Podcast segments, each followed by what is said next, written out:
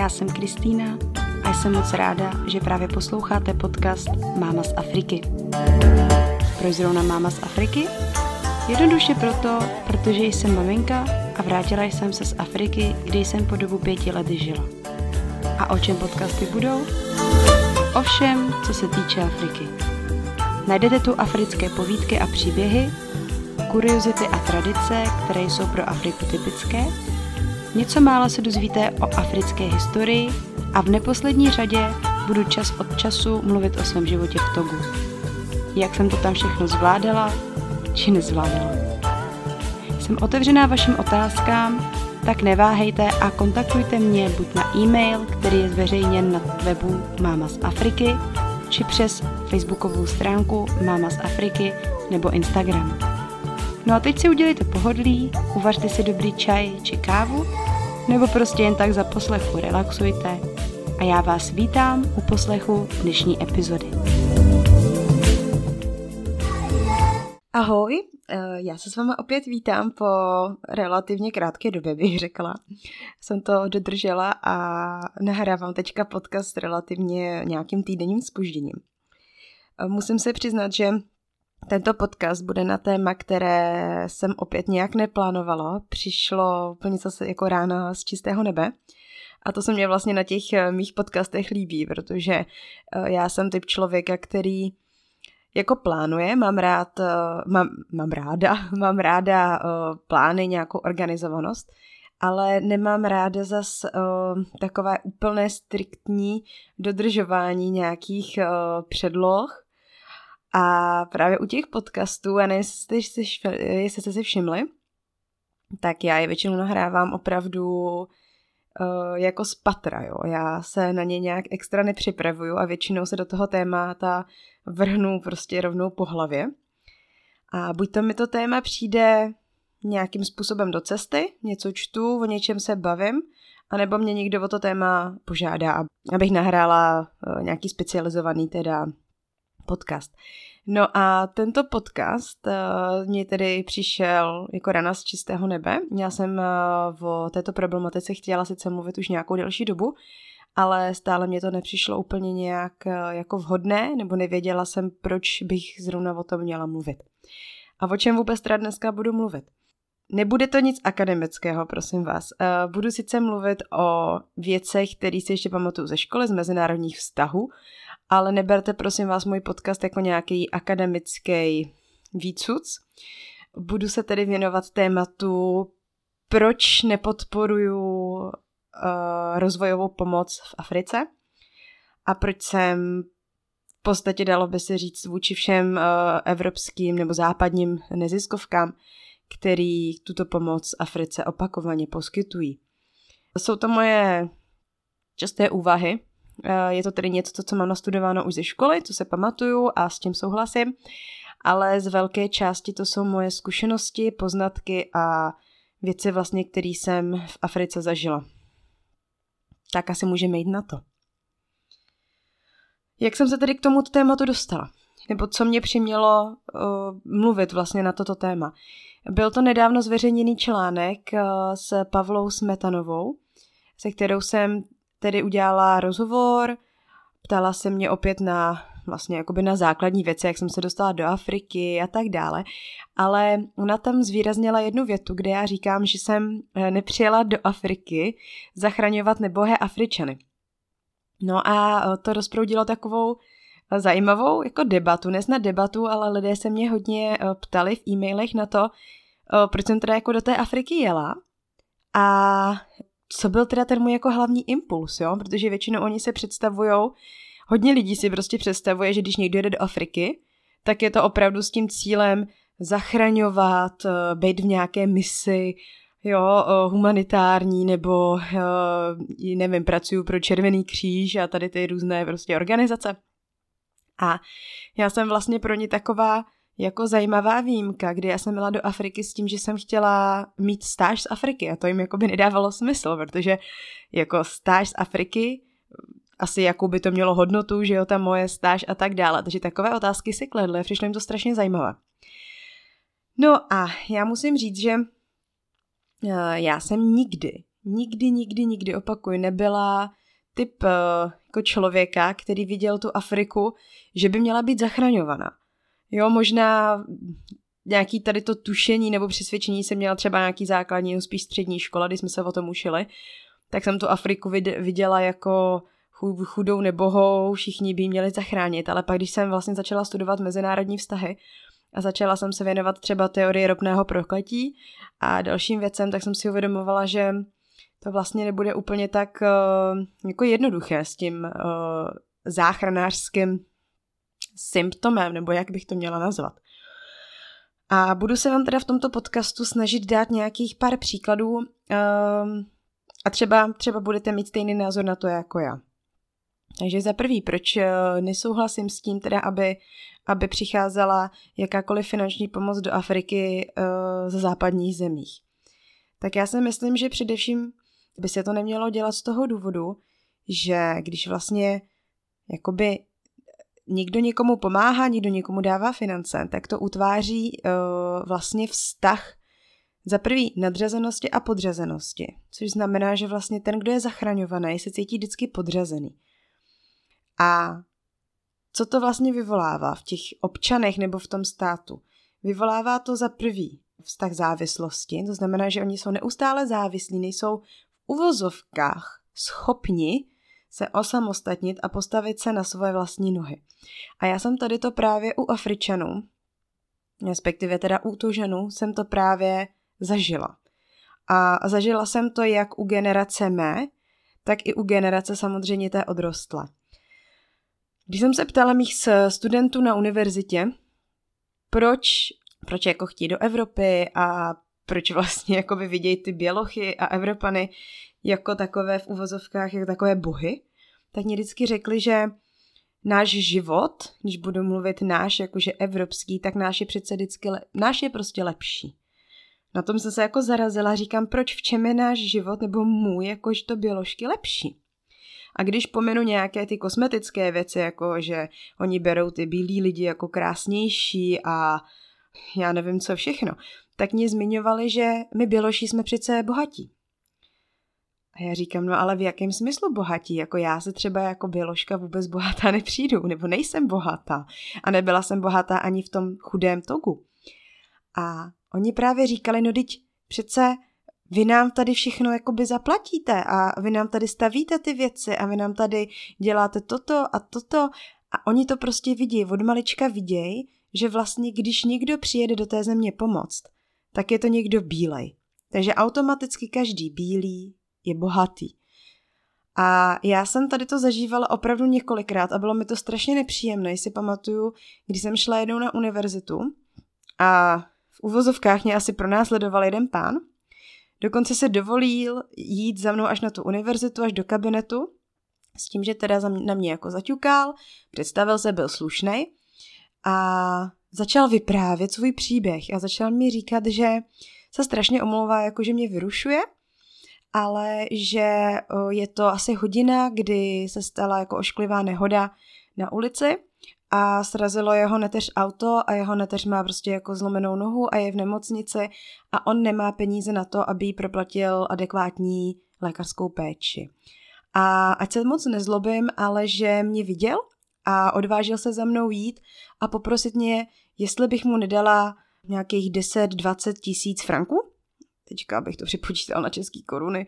Uh, no, teďka nevím, ale jakoby je to třeba v rámci, já nevím, tisíce, dvou tisíc. A jestli bych jakoby byla tak hodná a jestli bych mu teda jakoby nedala nějaký peníze. A takhle tam prostě přede mnou stál. A e, já jsem jako se na něj usmála, jako začala jsem, už se mi začala vařit krev, protože tady to se mě prostě stávalo jako několikrát a tady to bylo v dobu, kdy jsem fakt v tom togu byla třeba už čtyři roky a věděla jsem tady ty prostě taktiky, jak e, jak žádat o peníze uh, bělochy. A já jsem mu prostě jenom s úsměvem na rtech řekla, že se strašně omlouvám a že mi je strašně líto, co se jako jeho neteři stalo.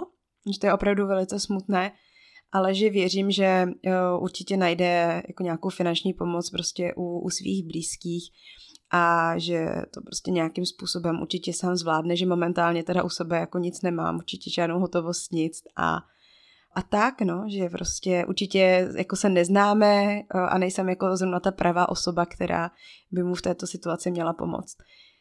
Takže se to třeba možná někomu bude zdát tvrdý, ale mě v tu dobu to rozhodně tvrdý nepřišlo, nepřijde mi to ani teď tvrdý, protože uh, vím, že ta celá situace historka byla vymyšlena a strašně mě uráželo už jenom to, že ten člověk prostě si dovolil uh, mě sledovat a jít za mnou a vůbec o tady to mě požádat.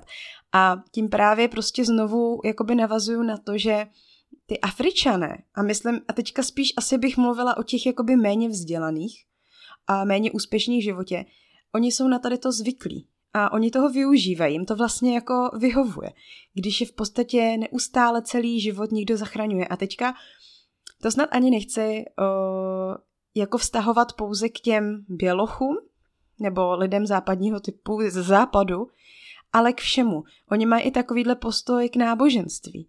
Já znám rodinu, které mě opřímně strašně líto, protože mně přijdou, že, to, že ty lidi jsou jako inteligentní a určitě mají navíc. Ale jsou jakýmsi způsobem celý život držení takhle v područí někoho nadřazeného, který je spasí, nebo který jim jednou pomůže.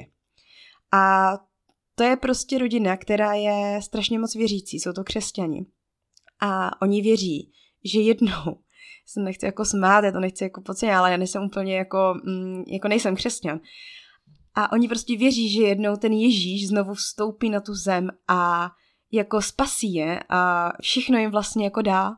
Takže když dám, dám příklad, prostě když jejich otec je bez práce a oni nemají pomalu co jíst, tak nikdo se vlastně nezlobí v té rodině. Oni řeknou, že Bůh nám to časem dá. A já vím, že jako jsem se jim vždycky snažila, jako milé, ne, ne jako by na ně tlačit, nebo ne z nich dělat prostě mm, blázny, jako čemu to věří, ale když jsem se jim jako snažila říct, že jestli by nebylo třeba lepší uh, si začít hledat tu novou práci, anebo se snažit jakoby být víc samostatní a nepřemýšlet jenom nad tím, že nějaká nadpřirozená síla jednou se stoupí a pomůže jim, uh, tak mě vůbec nechápali. A říkali, že takhle vlastně žijou celý život a vždycky jim ten Bůh vlastně pomohl z těch uh, strastí, no. Tak nevím, tak mně to přišlo takový hrozně jakoby smutný, že takhle by to podle mě být nemělo a Uh, asi, asi jako i někdy chyba jako ve výuce, ve vzdělání, protože uh, podle mě jako nemoc Afričanů má kritické myšlení a v té škole se to opravdu neučí. Papouškují v podstatě jenom to, co jim ty učitelé řeknou, uh, mají učebnice prostě většinou teda toho západního stylu, ale uh, není, jako neznám moc Afričanů, který by mělo jako vybudované nějaké kritické myšlení a které by nad těmi věcmi moc jako přemýšlo. No, takže teďka jsem odběhla úplně totálně od... Takhle vidíte, jak dopadá můj podcast, když není připravený a nemá nějakou strukturu. Ale, takže jsem úplně odběhla od toho hlavního tématu. Ale stejně do určité míry to nějakým způsobem se myslím navazuje. Prostě nemají kritické myšlení a jsou ovlivnění tím, že je vždycky někdo nebo něco, co je spasí a co jim ty jejich jako marné nebo špatné životy zachrání. Další věcí, nad čím já jsem se vlastně zamýšlela celou dobu, a bylo to hlavně, kdy to bylo. To bylo někdy, myslím, v roce... To bylo uh, kolem roku 2018, kdy já jsem se vracela zpátky do České republiky a uvědomila jsem si jednu věc. Že když já jsem vlastně odjížděla do Afriky 2014 z Bruselu, a samozřejmě jsem byla předtím ještě v Evropě, uh, v České republice, a jsem tam jsem samozřejmě do Čech jezdila, bylo zajímavé, že já jsem se vždycky vracela do Pardubic a viděla jsem něco nového v těch Pardubicích. Vždycky jako byla postavená buď nějaká nová budova, nebo nějaké obchodní centrum, nebo tady byla zrekonstruovaná silnice, nebo tady nový most. A viděla jsem ten šílený pokrok, i když to bylo třeba v rámci jednoho roku, tak jsem vždy viděla nějaký pokrok. Nicméně, když jsem se vracela do té Afriky, kde jsem vlastně byla od toho roku 2014 až 2019, plus minus, tak uh, jsem se vždycky vracela do úplně identicky stejné země, bez žádného pokroku. Ty rozdělané silnice, které byly rozdělené v 2014, byly stále rozdělené i v roku 2018. Uh, jediné, co za tu dobu bylo tedy nově postaveno, tak bylo letiště. A, ale na tom byla postavena celá kampaň prostě současného prezidenta, takže to už bylo asi jako dost blbý, kdyby, kdyby aspoň tady to jako nesplnil, ale a navíc je to spojené s obchodem, takže to dává určitě prostě vůbec nezměnili a já jsem se furt kladla otázku, jako kde je problém. Protože vlastně, co my vídáme v televizi? Nebo o čem my čtem, když se, když se bavíme teda o Africe? My se bavíme přece o tom, kolik uh, vlastně financí je posíláno ročně do Afriky, uh, kolik neziskovek uh, stojí na tom, jak pomáhá vlastně rozvojovému světu, kolik misionářů jezdí do Afriky. A když teda je takováhle pomoc distribuována té Africe, tak jak je možné, že ta Afrika je stále ne, nerozvinutá a tak strašně zaostala? Takže už to je vlastně jakoby otázka k zamyšlení nad tím, že jako asi se dělá něco špatně. Jo, samozřejmě finanční pomoc, která jde přímo jako vládě, tak si myslím, že každý racionálně přemýšlející člověk ví, že se to prostě těm, těm obyčejným obyvatelům jako nedostane, ta finanční pomoc, to opravdu si rozdělí ta vláda a končí to prostě nikde, kde to vůbec nemá končit. A pak když se jedná o tady ty jakoby mikro nějaký financování těch společností, tak buď to opravdu to berou do rukou tedy nějakým způsobem jako vzdělaní lidé, kteří vědí, jak s těmi financemi i jako spolupracovat, jo, protože pak je otázka a je to známo i jakoby kdekoliv na celém světě, když prostě člověk neumí s těmi financemi hospodařit a vyhraje na jednu třeba milion, tak eh, tím milionářem je třeba pár měsíců, ale pak ty peníze rozfofruje a je zase chudej. A to samé chodí v Africe. Tam není vůbec žádná finanční gramotnost. Oni ty lidé neumí s těma financema pracovat. Takže pak nastává teda problém, že opravdu se lijou tady ty finance eh, k těmto jakoby obyvatelům, těm, já nevím, třeba farmářům nebo dalším lidem, a kteří s tím neumějí prostě hospodařit, tak ty peníze jako dříve nebo později skončí s tím, že oni nemají žádný profit, oni nemají žádný zisk a zase budou znova a znova žádat o finance. Takže to je prostě další problém. Já nevím, proč se do té Afriky nepošlou nějaký experti finanční, kteří by opravdu tu společnost nějakým způsobem finančně obohatili a vzdělali, aby uměli s těma penězma zacházet. Já nemusím chodit daleko a i můj manžel prostě dlouhodobě neuměl s financemi jako hospodařit. On byl, on byl vlastně nastavený tak, že když peníze přijdou na účet, nebo když prostě dostane výplatu, tak je nejlepší je všechny utratit a hned. A nemít žádnou rezervu, což je samozřejmě špatně, že jo? My jsme tady prostě vychovávaní úplně jinak, jinakým způsobem. A to je prostě další tedy problém, že posílají se třeba fakt ty peníze do Afriky, ale lidé neumí používat. Další věc, proč um, jsem vlastně i proti jakékoliv jakoby finanční pomoci Africe je ta, že Afričany pak v podstatě berou automaticky. Uh, oni si myslí, že když uh, to znovu teda vztáhnu jakoby ke mně, když jsem byla v Africe, tak když vidí Bilocha, tak je přece automatické, že, že prostě bude pomáhat. A uh, dobře, já když když opravdu teda jsem viděla někoho, že byl v nějaké nouzi a pomáhala jsem s ničím, buď to teda nějakým dárkem, nějakou jako materiální výpomocí, anebo dokonce i finanční, tak jsem pak zjistila, že když jsem vlastně tu finanční pomoc přestala dávat, nebo jakoukoliv materiální pomoc, když jsem ji přestala dávat, tak ten člověk se naštval. A to už je prostě, prostě něco špatně. Samozřejmě je něco jiného, když je nějaká krátkodobá pomoc a ten člověk vám za to poděkuje, za to vděčný, tak to je všechno v pořádku. Ale mně přijde, že už ta africká společnost je nastavená tak, že oni opravdu očekávají, že jim každý bude pomáhat a když jim nepomůže, tak jsou naštvaní. A to opravdu by se nemělo dít. Protože už jenom tím, že oni jsou zvyklí, že jim někdo bude pomáhat, tak nejsou schopní si pomoci sami, se, sami sobě. S čímž, což je ale naprosto špatně, že jo? A já, když si vzpomenu na, na mé jako mini projekty, které já jsem v Africe dělala a na kterých jsem se účastnila, tak jsem zjistila, že naopak, já když vlastně jakoby těm Afričanům nechám volnou ruku a zeptám se jich, co oni potřebují, co oni by chtěli, tak oni moc dobře vědí, jak se pomoct. Oni moc dobře vědí, jak eh, zapracovat na tom, aby eh, se jim zlepšilo eh, to a to v jejich životě. Ale je důležité je nechat přemýšlet a je důležité uh, jim jako nevnucovat um, ty západní jako rady a typy a nějakým způsobem je uh, jako i poučovat, jo. To, to se mně taky prostě nelíbí.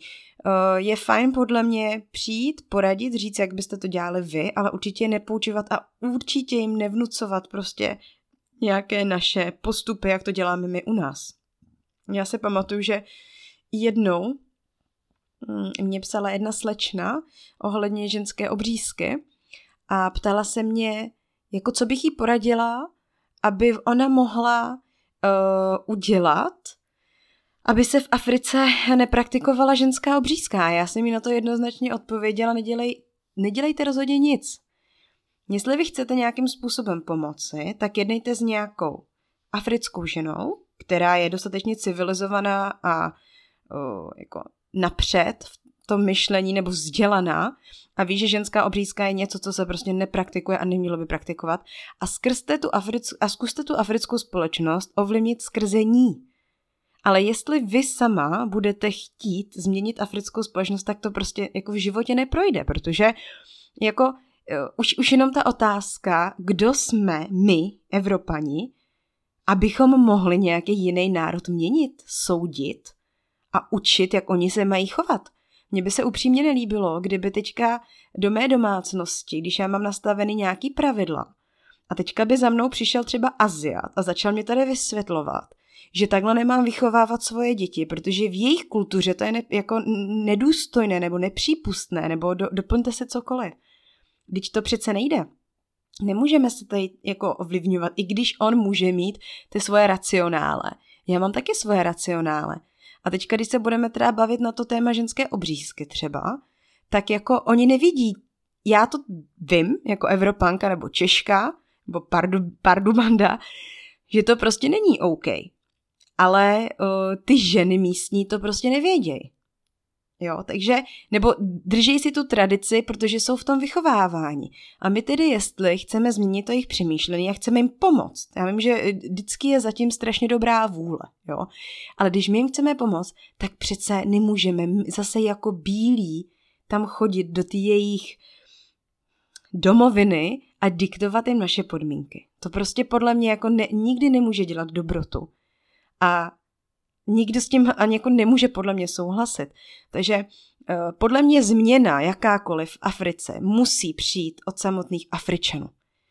Žádná finanční pomoc by neměla přicházet ze západu a žádné rady by neměly pocházet ze západu. Vždy by to mělo být spojeno s tou místní komunitou nebo s tou, já bych chtěla říct jako ráda vládou, oni ty vlády většinou jako nefungují, samozřejmě jsou prostě skorumpovaný, jsou prostě zase na tu Evropu napojený, že jo, to je prostě ruka v ruce ale měl by se prostě najít nějaký prostředník v té Africe, který jakoby sdílí ty naše třeba hodnoty nebo souhlasí s tím, jak by se to mělo změnit, ale měl by to dělat on a nemělo by to být západ.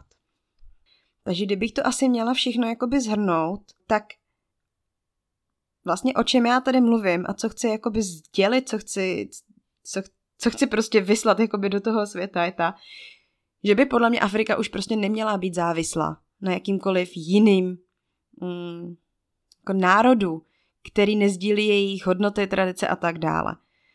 Měli by se podle mě učit sami od sebe. Každý třeba africký stát by se měl učit od jiného afrického státu, kde to třeba funguje. Pro mě jako relativně fungující stát je Ghana. Taky má své problémy, ale do určité míry prostě z těch všech afrických států, minimálně teda na tom západním pobřeží, je prostě demokratický a nějakým způsobem ten stát funguje, je mm, jako čistý, uh, jako fakt se mě Ghana líbila, nebo Akra, budu mluvit teda spíše o hlavním městě, ale celkově prostě Ghaňané jsou, jsou jako výjimeční. A prostě když mě přijde, že když už teda jako by si mají pomáhat, tak si mají teda pomáhat ty národy, který mají k sobě blízko. A ne, že budou brát pomoc od uh, prostě lidí, kteří jsou tak strašně civilizačně odlišní, kulturně odlišní, tradičně odlišní, což je západ. A samozřejmě, když říkám, proč teda jako s tím nesouhlasím, je znovu se vracím k tomu, že vzniká ten vztah no, podře- nadřazeného a podřazeného. Ta podřazená stránka je ta Afrika, kdy oni budou rádi za každou pomoc, Budou si říkat, jo, teďka nás zase někdo zachránil, spasil, ale budou zas prostě v té pozici podřazenosti, méněcenosti, závislosti. A naopak z nás, z toho západu, to zase dělá ty, kteří jsou nadřazený, kteří jsou jakože civilizovanější, chytřejší, vzdělanější. A dělá to z nás právě zase ty, které jsou tady od toho na tom světě, aby poučovali ty ostatní.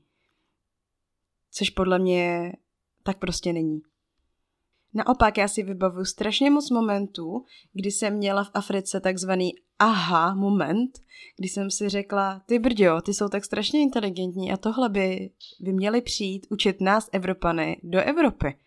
Protože oni toho vědí hodně, oni vědí hodně o přírodě, oni opravdu vědí hodně o, o jako spirituálním světě. A to jsou věci, kterými taky potřebujeme znát. Protože život není jenom racionální věda a nějakým nějakým způsobem prostě vyflování se a učení se.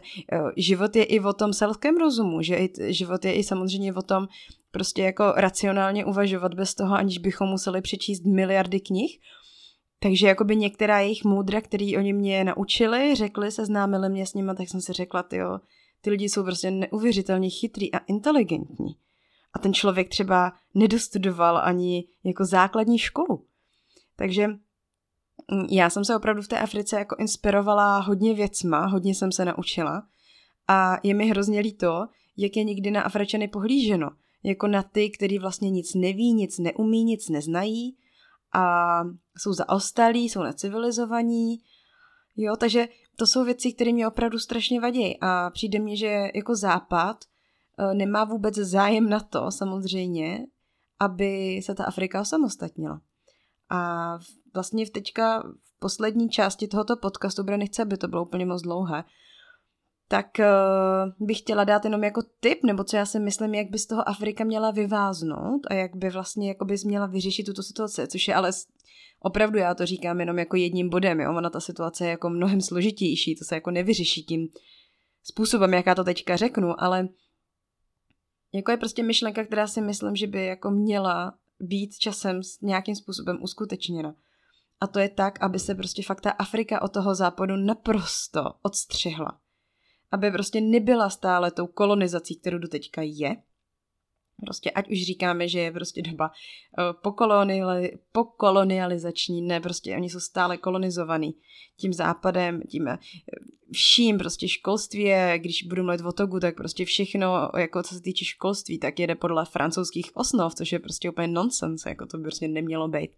Uh, jejich největší přístav, který by jim vydělával prostě šíleně moc peněz, že jo, a opravdu by se mohlo financovat strašně moc věcí v tom Togu tak patří Bolorému, prostě francouzi, který si ho pronajal na 30 let, prostě kde to jsme, jak je to možný. To je jak kdybychom, my teda nemáme přístav, dobře, ale tak jak kdyby Rotterdam prostě byl jako uh, pronajatý tamhle nějakým jako Číňanem. Teď to prostě nedává vůbec smysl. A takže pro mě jakoby to, to, to řešení je takové, že opravdu ta Afrika by se měla odstřihnout od toho západního vlivu. Neměli by být tak závislí na ní. Takže to je bod, který uh, bych jako změnila určitě v tom africkém smýšlení. A bod, který by podle mě měl být změněn v evropském smýšlení a v tom evropském nastavení, což bude velice těžké podle mě změnit, je to, že Evropa a celkově Západ by měl brát Afriku jako obchodního partnera a ne jako někoho, který by měl být neustále zachraňován. A k tomu bych ráda ještě přidala teda jednu věc, eh, kterou vlastně doteďka řeším a to je ta, že eh, už jenom to, když já potřebuju vyvíst nějaký produkt, je prostě z Afriky, tak to je neuvěřitelně složitá věc. Já už jenom to, abych tady přivezla něco, které věc, která je prostě certifikovaná v té Africe, já věřím, že tam prostě třeba jako nemusí být všechno asi úplně stoprocentně jako otestovaný, ale když už se něco v Africe testuje a ta společnost je opravdu jako uznaná tím státem, tak podle mě by měla být uznaná prostě mezinárodně. Měl by být nějaký mezinárodní systém, kde, kde prostě nějaký mezinárodní systém certifikace. Ale když já mám prostě tady nějaký kosmetický produkt, který chci dovíst a v Africe je certifikovaný na úrovni jako Afriky, Africké unie a všechno musí být znovu kontrolováno, testováno, certifikováno na území Evropské unie plus na území České republiky, tak to je něco úplně naprosto strašně jako složitýho a náročného. A já si třeba s tím opravdu můžu dát tu práci, že teda tomu dám třeba ten rok, než dovezu ty výrobky sem, což samozřejmě něco stojí, samozřejmě ta doprava je relativně drahá, a pak ta certifikace a tady to obvolávání, e-mailování a domlouvání se. Dobře, můžu tomu prostě věnovat ten čas, ale teď se vemte teda zase znovu teda jako dám to slovo nebohého Afričana, který by rád třeba jako vyvezl ty, ty své produkty do Evropy nebo někam a teďka musí postoupit ten šílený proces schvalovací. To prostě přece nedává smysl a když se koukneme naopak, jak je strašně zase jednoduché dovést něco jako z Evropy do, do Afriky a prodat to tam a za relativně velké peníze. Protože když se teďka kouknu třeba na věci, které já jsem se pořizovala domů s manželem, a byly to věci dovoz z Holandska nebo z Belgie, tak to bylo prostě tak strašně předražené. A když jsem si zjišťovala ceny v Belgii a pak jsem si zjišťovala ty samé ceny, nebo ty, ty, ceny pro ten samý produkt nebo zboží nebo co, cokoliv jsem to prostě kupovala, ať už to byla nějaká pračka nebo sedačka, tak to bylo tak strašně předražené v té Africe. Ale určitě jako s tím dovozem nebyl tak strašný problém jako dovoz z Afriky do Evropy. Takže si myslím, že by bylo na místě, aby prostě se Západ fakt jako trošku jako zamyslel a oprostil od toho svého zachranářského nastavení a prostě pomohl té Africe tím, že prostě otevře trošku ty bariéry obchodní, zpřístupní ten mezinárodní obchod s tou Afrikou a pomůže vyvážet. Místo, aby dovážel, tak pomůže té Africe vyvážet, protože oni mají strašně moc skvělých věcí, které by tady prostě podle mě ty lidi chtěli. A nemusím vůbec zmiňovat kosmetiku, můžu mluvit o bylinkách, můžu mluvit prostě i o, o těch knihách, které prostě v té Africe jsou, ale nejsou nikým přeloženy. Což je taková škoda. Takže to je jakoby můj, můj názor na, na to všechno, i když je to opravdu hrozně simplistický, prostě nedá se to takhle aplikovat, je, opravdu v tom je strašně moc jako zádrhelů, mu se hraje v tom strašně moc, uh, hraje v tom roli strašně moc činitelů a okolností a všeho prostě, já tomu rozumím, ale jsou prostě podle mě nějaké věci, které by se měly změnit. A ten obchod mezinárodní, uh, nebo jakoby ten obchod s těmi minimálně s tou Afrikou by podle mě prostě měl být jakoby zjednodušený. Takže, um, takže tak asi k dnešnímu našemu podcastu mimo, uh, který byl opravdu, jako mluvila jsem ho opravdu jako z patra, co si prostě myslím. Uh, kdybyste měli dotaz, třeba jsem zmiňovala teorii ropného prokletí, což je teorie, která vlastně zmiňuje jakoby závislost obyvatel na, na vládě především, která čerpá z přírodních zdrojů a vlastně udržuje jakoby to obyvatelstvo ve vztahu právě té podřazenosti, takže já jsem to trošku jakoby aplikovala právě na, na ten vztah toho západu s Afrikou. Ale kdybyste měli třeba zájem a zajímalo by vás o tady této teorie něco víc, tak mě nebude dělat problém si vyhradit nějaký čas a znovu si o tom něco víc přečíst a klidně vám nechám podcast i o tady té teorii. Tak mě dejte vědět. Budu ráda za jakýkoliv komentáře. Třeba se někdo k tomu vyjádří a bude mít třeba ještě nějaký dodatky nebo bude bude mě třeba doplňovat, což, za což budu moc ráda, určitě nechte komentáře.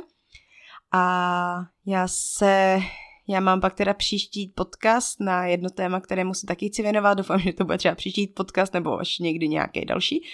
Ale určitě teda bych chtěla nahrát podcast o, o tradicích.